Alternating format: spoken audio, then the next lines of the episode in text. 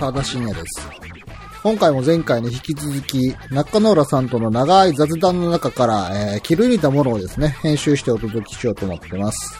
えー、狭さの、あの、従来のね、フォーマットのように、あの、特定の作品についてだけ喋ってるっていうわけではないんで、えー今回から、えーちょっとの間は、インターミッションという形でね、配信しようと思ってます。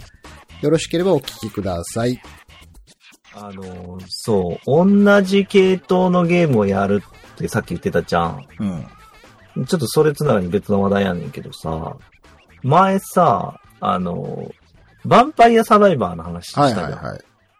あれ、以降俺結構ススチームのゲームとかにもいろいろハマっててさ、で、うんバンサバって、でもずーっとすげえアップデート繰り返しててさ、あの後も。うんついこの間やっとあの正式版が出たんだよね。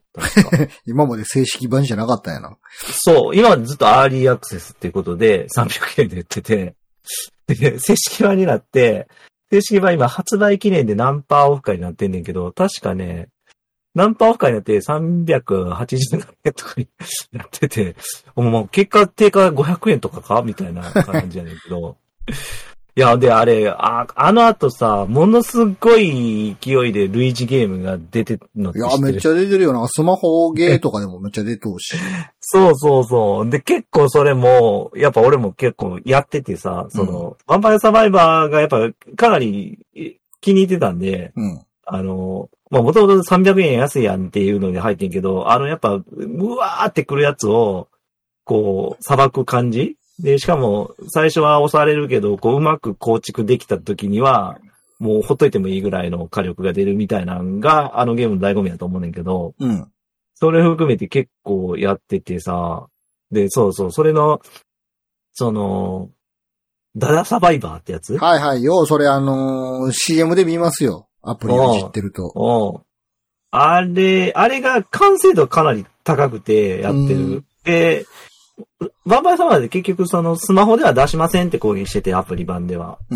うん。で、そこにあがっつり乗っかって、結構短い開発期間で、ほぼほぼそのまんまの手応えのやつ。で、しかも、その、いわゆる、えっ、と、課金アプリ系の設計もしてあって、デイリーとかも組み込まれてて、みたいなのがあって、まあそこそこ触ってて。ただね、やっぱね、どうしても、あ、飽きるのよね。あの、ヴァンパイアサーバーもすげえなって思ったのって、アップデートがめちゃくちゃ繰り返されてて、キャラが増えるわ、その、あるかなみたいな、その、えっ、と、カード、うん。そのカードをつけることで、今までの味とはまた全然違う味がするような構築ができるって。で、基本ぶっ壊れ気味に調整されてて、どんなやつも新しいキャラとか新しい武器とか、そのあるかなとかも。うんそやねんけど、うまくそれが、ゲームとしてちゃんと成立するぐらいになってんのよ。こんなん絶対ぶっ壊れやんって思うのに、なんか普通に楽しめるみたいな感じになってて。うん。ここはすげえなっていうのがあったんやけど、それがね、やっぱなくて、その類似系にはうん。なんかやっぱり一通り武器取り切ってやると、ただただ敵が強くなっていくのを、その、えっと、ほなんか放置で経験値が入るみたいなのも組み込まれてるからさ、最最近のソシャゲって大体が。うん。なんかそれでやって、でもそれでもクリアできんとこ課金したらククリアできるようになるよ、みたいな。で、そうなってくると最初の面って見向きもされなくなるわけよ。そのどんどんどんどん強くなっていってるわけやから。うん。だからそこら辺の設計は全然違うねんけど、まあ手応え自体は真似てるのがいっぱいあって、うん。あ結構やったわ。その中でもダダサバイバーは、まあまあうまくできてて、で、そのダダサバイバーをさらにパクった、ロンリーサバイバーみたいなのもあって、それはね、キャラが 3D に置き換わっててう、ん。なんやけど、あの、もう、アイテムのその衣装みたいなのは逆にダダサバイバーをめっちゃパクってんのよ。あの、収集アイテムは磁石やし、す元祖のヴァンパイアサバイバーとまた違うところでめっちゃパクってて、あもうこういう風な感じでどんどんなっていくんやなって 思った。まあ、なんやろ結。まあ、そういうのってまあ、いいんでしょうけど、節操ないよね、ほんと最近なんか。いや、ほんと節操ないし、で、それで、また売れてんのよね。その、ロンリーサバイバー知らんけど、ダダサバイバーでめちゃくちゃ売り上がってるんよ。あの、ゲームアイさんとかで見ると。うん普通に数億、あの、あの、スコアがつい、スコアっていうか、あれ、一応円じゃねえって言ってるからさ、あのゲームマイさんは。でもあの売り上げで、あの、億単位とか出てるから、いや、めちゃめちゃ儲かってるやん、これ、みたいなや、まあでも、まあ、む昔から、まあそうっちゃそうやねんけど、あのーファミコン時代にさ、そのドラゴンクエストが当たったらさ、もう、うん。軒並み RPG が似たような感じになって、うなんか、ん。ようわからん、あの、最有機のクソつまらん、なんかロールプレインゲームとかもあったよな、とかさ。あったなちょっと側変えただけみたいなやつな昔からそうやねんけど、切そうなんよなって、より最近、その、昔に比べたら技術のコピーもたやすいわけじゃないですか。もう仕組みなんかもすぐ解析できるからさ、うん。本当になんか、いいのか？アイアイディアって著作権がかからないんでしょ？確かね。うーん。何か、こう、定義できないと多分無理なんでしょうね。うん特許みたいな感じでちゃんとした申請をしたものじゃないと無理でしょ。うんだから単純になんか発想っていう意味では似てる、似て、似てても別にそこはなんともないっていう感じやから。うん。見るからにわかるもんな。ヴァンパイアサバイバーのレプリカやんけっていう。ある、あるし、げ逆に、そのあの、サバ、なんかあれね、あのジャンルって、なんかサバイバー系っていうらしい、名前がもうついてるらしいんだよね。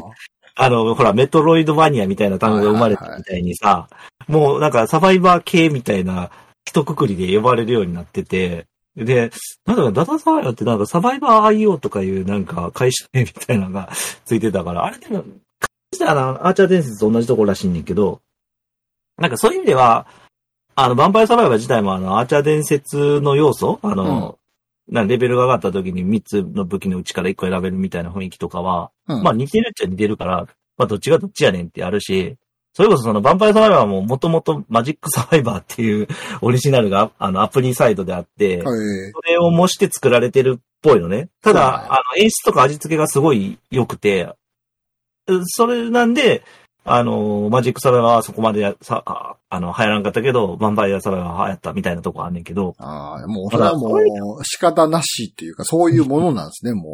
パクリパクられみたいな感じだよね。見たわ。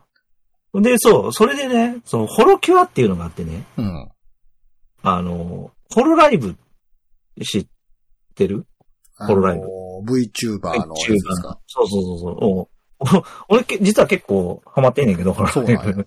よく見てんねんけどう。うん。で、そのホロキュアっつうのがあって、それは何かっつうと、その、ファンメイド、ホロライブの規約に沿ってファンが作ったゲームみたいな形で、中身のルールはほぼほぼヴァンパイアサバイバーやけど、出てくるキャラとか、あのーえっ、と、デザインとか、あとその武器とかも、武器の、なんていうかな、挙動は、そのヴァンパイアサバイバーはある程度模してんねんけど、そのネタが、うん。ホロライブの、えっ、と、に由来してるネタっていうのはいが、で作られてるのよ。例えば、あの、ヴァンパイアサバイバーだったらバイブルって聖書みたいなやつで自分の周りをくるくるくるくる回るやつがああったやん？あ,、うん。あんのね？で、それが、えっとね、BL 本とか書いてあって、あ そいつは、その本がくるくるくるくる回るみたいなのがあって、で、それあの、無料で配られてんのよ、今。その、ほえっ、と、ファンメイド作品やから、あの、営利目的でやっちゃダメよっていうのになってるから、ーうん無料になってて、で、ただ、こぞってその VTuber た、ホロライブの人たちが自分たちが出てるからさ、うん。ゲーム出たらやるわけやから、すっごいその、えっ、と、回転数してるっていうか、うん。だからい一回も、一銭も儲からんのに、すげえちょ知名度が高いゲームになってて、うん。で、最初は、あの、えっ、と、ホロライブってその、日本の会社やけど、海外の VTuber の、えーグループもあって、うんその、ホロライブ EN ってインインドネシアと、あと、えっ、と、えーイングリッシュっていうか、あの、海外のゾーンもあんねんけど、で、チャイナが解散したんやったかな？うん。で、そこが、そこのキャラクターを、そのゲームの中に落とし込んでたのが、えっ、と、それがね、3月か4月ぐらいに出てたのよ、今年の。うん。で、3ヶ月ぐらいして、8月かな ?9 月か。9月に、えっと、その日本の JP の、あの、ゼロ規制みたいな人たちと、ホロライブゲーマーズっていうキャラを模したやつが、大型アップデートみたいな形で入って、で、またバーって盛り上がって、その時に。うんその、実際のプレイヤーたちが。で、その特徴でなんかそのココラボっつって武器の合体が、またヴァンパイアサワーとは違う仕組みで入ってんねんけど、それも過去のその放送とかネタを元にしてて、うん。その、うまい具合に消化してるから、そのネタを探すのとかがまたおもろいみたいになってて、すげえね、盛り上がってたのよ、一時。へえ。ただね、やっぱね、アップデートがそういう意味では3ヶ月ぐらいかかんのね、キャラクター追加するのも大変やし、とかで。そうするとね、普通に飽きる。やってたら。まあ、やってることは、まあシンプルなものですからね。そうなのよね。ステージもね、そんなに多くないし、ステージのギミックもそこまでじゃないから、で、武器の組み合わせとかも一通り試すとね、大体最適解みたいなのが見つかっちゃって、そればっかり選んでるとすぐ飽きちゃうっていうのが、あこのし、この系のゲームの宿命なんよなみたいな。まあだからこそヴァンパイアサバイバーは、もう、次から次へとこうアップデートをして、生き残ろうとしてるんじゃないですか。そうなんやなと思った。まあ、ただね、むちゃくちゃやけどね、最終的には全てのパラメータがランダムで決まるキャラみたいなのが出てきたからね。バンパイアサバイバーの方は。隠し要素みたいなんで。まあでもよく考えんなと思ったわ、それ、あれに関しては。最初ほらあれ、最初、最後に出てくる死神ってさ、うんとても倒せない感じやったやん。うん。30分経ったら出てくる死神って。で、あれって実は裏技的に倒す方法もあって、で、倒すとその死神が使えるみたいなのが仕込まれてたんやんか。うん。それでも、そのうちやっぱあの対死神用の装備みたいなのも出てきて、うんちょっとめんどくさいことをやると、えっ、と、ダメージが10%しか食らわないみたいな状態になって、うん。で、敵の、あれ？あの死神がなんで強かったかって、こっちの上がったレベルかける何倍の体力で、で、最後で登場するっていうので、えっ、と、裏技で倒すのにも4時間放置とかやったのよ。それぐらい体力、こっちがレベル上げると、それぐらい敵が強くないから、その別の裏技ではレベル1のまうん。ま、こう、最終面まで行って、で、ジェム貯めといて、で、死神が出てくるってなったタイミングで、そのジェムをバッて取ってレベルをガッと上げたら、死神の体力は自分のレベルが低い状態やけど、こっちはレベル上げて火力が上がってるから倒せるみたいな。うん。それでも何時間か放置みたいな、そんな感じやってんけど、それを普通に、このアイテムとこのアイテム、このアイテム組み合わせた状態だったら倒せるみたいに、にはなったんよ。うん。ただ、倒した後、その後、真の死神みたいなやつが出てきて、結 結局、触れられただけでゲームを忘すね。どうやったとて。ああ、結果、結果倒されるゲームなのね、このゲームは、みたいな感じだった。謎のいたしごっこになってんな。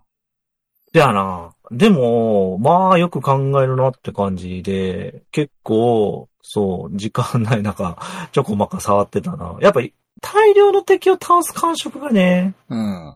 強いなっていうのがあって、うん。な、なんだったら俺あの、なんだ、マシン、新調したもんね。結局。カク、カクカクやってんやんか、後半。はあれ。あれつ、完全 2D のゲームのくせに、なんだろうね。やっぱ、膨大な数の敵が画面に出るから、うん。結局あの、最後の方で処理落ちしまくってて、カうんクカクやったんよ。で、それを、ちょっとこの間、まあ、それが目的じゃなかったけど、まあ、新しいマシンをちょっと、買いまして、な夏ぐらいに。それ、あの、ビデオカードもそこそこいいやつに、で、CPU もそこそこいいやつにしたら、あ、まあ、普通に最後、格付きなくクリアできるから、あ、やっぱりマシンパワーあんのね、みたいな。3D じゃないって500い？うのが円ぐらいのゲームに。い やそうやな。そうやな。そういう意味ではな。PC、新調する勢いやけど。でもあの、実況で結構有名な人で、ヴァンパイアサバイバーだけで、だから100本くらい動画作ってる人おんねんけど、その人も途中で新調してたからな、マシンを。職業やな。30分かけて。もう、いや、もうこのおかげでこれぐらい、あの、稼がしてもらってるんで、みたいな雰囲気だったね、その人も。いや、まあそらそうじゃん。まあでもそこまでやっぱり、なん動画が作れるっていうのと、やっぱ見る閲覧者が多いっていうのは、それだけ細かいアップデートで経路をコロコロ変えていってるからでしょうし。うんうんうんうんうん。だって、本当に言うようにアップデートが遅かったり、内容変わらへんかったら、まあ、同じことをする作業芸の極みみたいな感じやろうからさ。まあね、そうやな。やっぱ、そういう意味では、ヴァンパイアサバイバー一ブームを築き上げたというか、まあ、きっかけになったものであるならば、最後まで生き残ってほしいですね、そこはね。そうはね。まあ、だってね、ジャンル名にすられてるってことは、あるわけですよ、そのローグライクとか。パイオニアが残ってほしいね。なんか最近はやっぱりそのパイオニアよりも後からできたものがね、なんか良い感じにこうアップデートされていって、こう、パイオニアに光当たらへんみたいなことも私しますけど。ああ、でも単語として残ったらそれは強いなと思うけどね。まあでもやっぱり収益とかさ、認知度とかさ、ああ、まあまあね。直接的な恩恵がないとさ、作った側としてはなんやねんってあるからね。でも、そう、これ、ほら、ヴァンパイアサバイバーって、あの、イイギリスのゲーム開発者の人が一人で作ったって話前、確かしたと思うねんけど、うん。そういう人結局その後、その、すごい、えっ、と、出資を得たのかな？わからんけど、仲間集めてうん協力したみたいな。なんで、正式版には結構名前クレジットされてて10人ぐらいかな。あの、サウンドとかそういうの含めて。で、やっぱ結構、金は稼げたっぽいよ。それは良かったっすね。やっぱそうい100万ダウンロード以う、上してるみたいだから。そういうドリームがないとさ、なんか。うん。そうね。だからゲームやっぱ当たるとでかいんやね、とか思うね。300円のゲーム売ってたとしても。確かに。薄利多売が成り立ってしまうんやな、そこまで行くと。ねえ。そのプラットフォームがね、今もうあるじゃん。そういう、Steam もそうやし、うんまあ、Google プレイも、あの、Apple、あえっ、と、App Store もそうやけど、うん。できる、できてるか、まあね、テラセンすげえけどな、あいつらね、30%取っていくっていう話やからね、うんどんどん選手も。やけど、まあね、作ったらすぐ投げれる、出せるところがあるっていうのは、いいよね、とか思うわ。うんうんうん。あと一山当てれるかもよ。 Unity とかで作ったら。本当に。覚えるのがまずめんどくさいじゃないですか。まあね。そしてやっぱりね、ゲームはね、その、なんつうの？さ才能じゃないけど、その、やっぱ楽しいゲームってちょっとなんかやっぱりいるやん。なんか、能力、才能というか能力が。ああ、そら言うんじゃないですかやっぱ。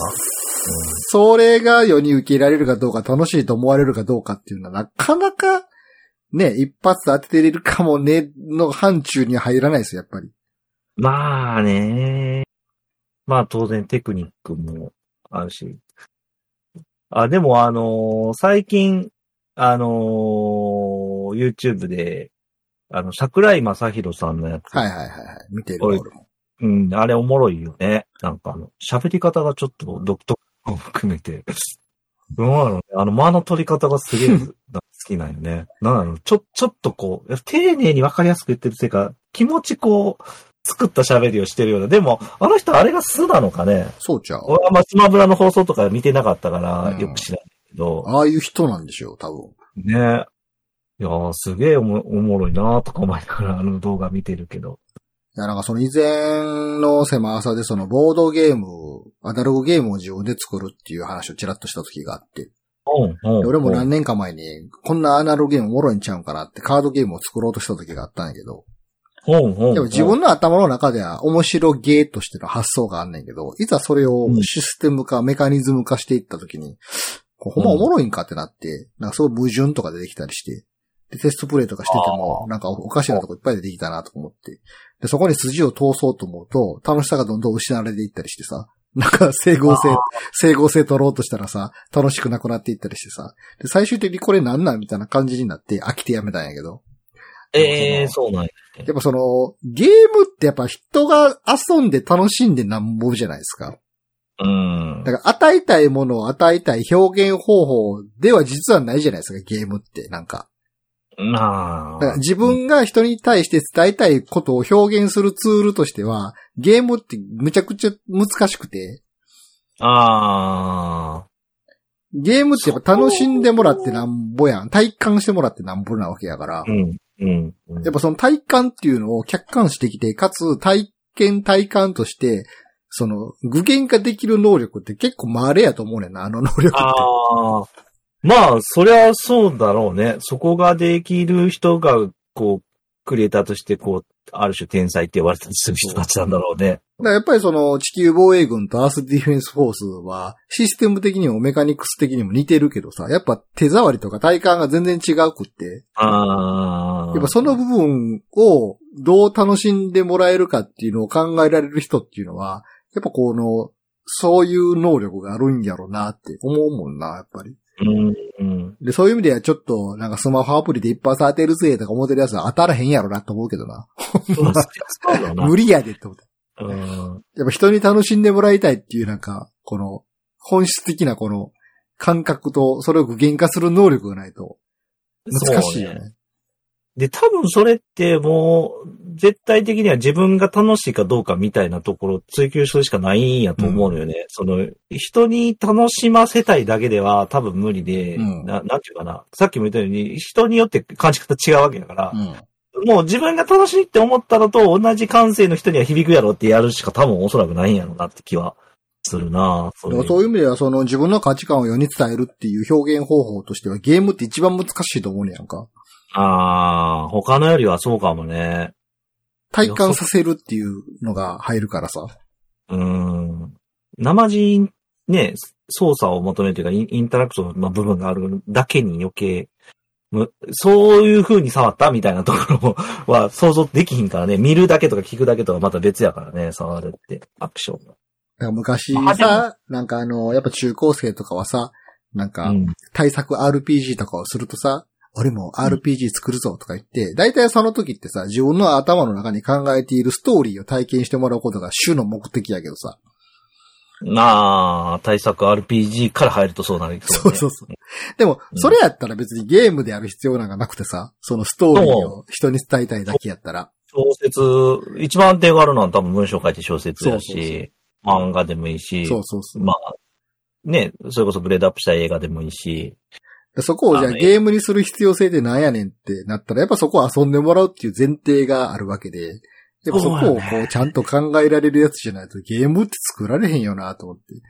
ああ。で、かつその言うように自分の中でこう、俺の考えたこの遊びは面白いはずだっていう、なんかそういう絶対的な価値観があって、かつそれを世間の感覚とこう、すり合わせていくようなバランス的な感覚も必要なわけやんか。うんうん、いやー、ゲームで一発当てるとかなかなかこう夢のまた夢ですよ。ああね、頭。で、ささっきのさ、その地球ボーイングとかの話とちょっと矛盾するんだけど、僕、僕個人はゲームにストーリーってあんま求めてなくて、うん。前もちらっと言ったかもしれんけど、そのスマホゲームとかでもストーリー入ってるやつとかまあまああるじゃん。うん。でも俺、スマホゲームとかやってる時って基本ストーリー読まへんのよね。で、最後、あ読まへんのは読みたくないからとかじゃなくて、あの、特に、ボイスとかがちゃんと入ってるストーリーって、うんその普段俺スマホゲームやってる時とかって、まあ昔だったら電車の中とか、そういう時やったから、音切ってやってることが多くて、うん。で、せっかくそのボイスがあるんやったら、ボイス入りで聞きたいから、家でゆっくり見れる時にしようっていうので後回しにして、一回スキップしてる。で、結果、そのままずっと見ずにサービスが終わって、シ シナリオ今までのまま終わってるみたいなゲームが多かったのよ。うん。昔あったあの、何やったっけな。えっ、と、A チームのゲームでそんなのあってんけど、スクール、確か沢田氏とも一緒にやってたやつなんやけど、スクール、スクール、なんか忘れたわ。なんかそういうのもあって、だから、基本なんかね、ストーリー読まない。ね、その、据え置きでゲームやってた頃は全然違うけど、スマホゲームなんか特にそまあでも基本的にゲームのまず第一優先順位としてはゲームとしての楽しさでしょ。だって俺らがファミコンで遊んでた頃なんかストーリーなんかなかったわけでさ。う。うんうんうんうん。まあ、ゲームのメカニクスとしてなんか楽しいとかさ。そうだからロロールプレイングはな、やっぱ、その本当に、そういう意味では物語に入るみたいなところもある種の体験の要ではある。その遊びとしてのゲームとしての楽しさと、その物語を体験する装置としてのゲームはまたちょっと別軸やと思うから、うんうん。だからそのストーリーを楽しませたいのであるならば、そのゲームのメカニクスで遊ばせる必然性っていうのがないと、本当にゲームとしてはクソゲーになるってしまうわけやから、うん逆にストーリーなんかはいらないゲームを作った方がゲームとしては楽しい可能性なんかいっぱいあるわけで、うんそこを履き違えるとなんか大変なことになるよなと思うわ。うんでもさっき聞いてたみたいに、DF の話みたいに、う、うまくく、組ませてるやつ。まあ多分メタルギアとかもそういうの代表例な気がするんだけど、ゲームプレイそのものと、なんかストーリー、なんかゲームじゃないと、味わえないストーリーみたいな組み立て方してるやつらはすげえなって思うね。あれは多分発想が映画の中に入りたいから始まってんちゃうんかな。そのゲームとしてではなくて映画の中に自分が入って自由に動けたらいいな、みたいな発想やと思うけどね。なるほどね。まあ、インタラクティブなものっていうゲームというよりかは遊びとかゲームというよりか。確かに。だそこをまあ作り手が明確に分かってるかどうかによってうん。変わってくるんじゃないのかなって思うけど、やっぱ中高生が考えるような僕の考えた壮大な RPG っていうのは、RPG ではなくて、RP でもないやんか。その、自分の考えたストーリーを見てほしいってだけやったとするから。ただのシナリオとか、まあ、ただの小説読むだけの話。それはゲームじゃなくていいんじゃないって。はい。俺らもな、学生の時一回作ろうとして、頓挫す、頓挫というか自然消滅したものもあったけど。でも、ファイナルファンタジーのな、な、中ぐらいのナンバリングそんなん多かったなって記憶でする。なんか、うん、なんやろ、この、なんか手前味噌な話は、みたいな気がしますが、何番とは言いませんけど。まあでも、ファイナルファンタジーのすごいところは、圧倒的なグラフィックで、なんか、うんうん、その、脚本の稚拙さ忘れさすっていうところがすごかったわけでさ。それは狙いではないと思う。いや、あの、まあ、中、中高生の時にハマるものって、そういうものじゃないですか。まあね。その脚本の稚拙さとかってあんまり気にならへんかったでしょ。いやー、俺はだって、まあ何回か言ってるかもしれんけど、8の途中でコントローラー投げてやめたからね。まあ、エイトはハグハグ、ハグハグ、ハグハグかな。あの、もうほんとそリこ。リノは宇宙で放置するってことやろ。一回俺放置したもん。助けに行かん、助けに行かんと。いや、あれは、あれはやっぱり7で勘違いをしたからですよ。7が売れて。で、誰が、スタッフ側がってこと？作り手側がってこと？野村が勘違いしたからですよ。まあそうね。いや、ほんとひどかったな。でも一応まあ9でまた戻ってきたじゃないですか。で、だからごめん、俺はそっからやってないんで、8で、脱、脱 FF をしてしまって以来、戻ってないんですよ。ダメだダメだって本こっち方面に僕の考えたゲーム見てではダメだってなって一回戻ってきて、で、戻ってきたりまた変になったりを繰り返しているじゃないですか、今。らしいね。残念ながら僕は一切戻ってないので、8以降。9、9は良いらしいよっていうのも聞いたし、いろいろその後ね、人気作あったけど、全もう一切ね、結果戻れなかった。もうなんか、もういいやと思って。